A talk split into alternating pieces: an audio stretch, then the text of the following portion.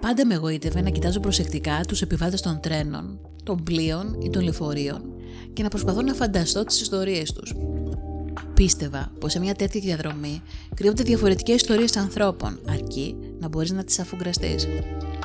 Έτσι και χθες, στο δρομολόγιο για το λιμάνι, μόλις κάθισα στη θέση μου, παρατήρησα τη συνεπιβάτητα μπροστά μου. Ήταν μια γυναίκα κοντά στα 50, περιποιημένη, κομψή, έφραστη. Το βλέμμα της μου τράβηξε την προσοχή. Έμοιαζε ταραγμένη, σαν κάτι να τη στεναχωρούσε πολύ. Τα μάτια της καθυλωμένα έξω από το παράθυρο, αλλά οι μύες τους σαν να διασπόνταν όπως ακριβώς και η μύε στο χιλιόν της.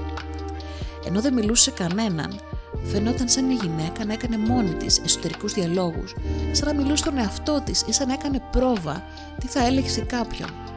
Σε όλη τη διαδρομή, τα μάτια της και το στόμα της έκαναν σιωπηλούς διαλόγους. Αναρωτήθηκα τι να σκέφτεται, τι να την απασχολεί άραγε.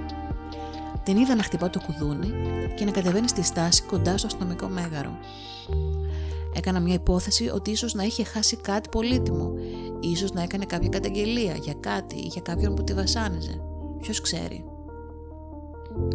Από την ίδια στάση ανέβηκε ένα νέο κορίτσι γύρω στα 19 με 20. Πανέμορφη, σαν αρχαία Ελληνίδα, με περήφανη κορμοστασιά, αγέροχη. Κοίταξε το πρόσωπό της. Φαινόταν ήρεμο, με μια αποφασιστικότητα που χαρακτηρίζει τα νέα παιδιά. Στον καρπό της είχε χτυπήσει ένα τατουάζ. Υπέθεσα που θα έχει αποτυπώσει ανεξίδηλα στο δέρμα της κάποια ιδέα ή αξία που είναι πιο δυνατά στα εφηβικά χρόνια. Περί έρωτα, αγάπης ή κάποιο όνομα προσώπου. Κι όμως έκανα λάθος. Κοιτάζοντας πιο προσεκτικά, διέκρινα πάνω στον καρπό της τη λέξη λάτι. Πιθανό το νεαρό αυτό κορίτσι ένιωθε ευτυχισμένο χορεύοντας. Έπειτα από λίγο έβγαλε το κινητό της, πληκτρολογούσε βιαστικά και βυθίστηκε σε αυτό. Δίπλα της καθόταν μια ηλικιωμένη γυναίκα πάνω από 80 χρονών. Φορούσε μαύρα ρούχα, τα μαλλιά της λευκά, μαζεμένα σε κότσο πίσω από το κεφάλι της. Το τηλέφωνο της χτύπησε και την άκουσα να λέει: Είμαι στο λεωφορείο, βρήκα τα φάρμακα, τώρα έρχομαι. Ίσως φρόντισε κάποιον που την περίμενε στο σπίτι. Τα περήφανα γερατιά, αγωνιστές της ζωής ακόμα και σε αυτή την ηλικία.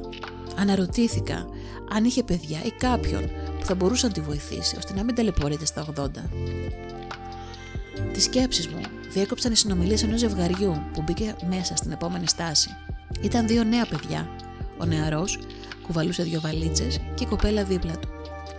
Κάθισαν πίσω μου. Τον άκουσα να βγάζει ένα μεγάλο αναστεναγμό. Το κορίτσι όμως φαίνονταν χαρούμενο. Μιλούσανε και λέγανε για το πώς θα βρουν θέση στο πλοίο, πού θα αφήσουν τα πράγματά τους, σε πόση ώρα θα έχουν φτάσει στον προορισμό τους και τι ώρα θα πετούσε το αεροπλάνο για Βερολίνο. Οι νέοι έφευγαν για το εξωτερικό.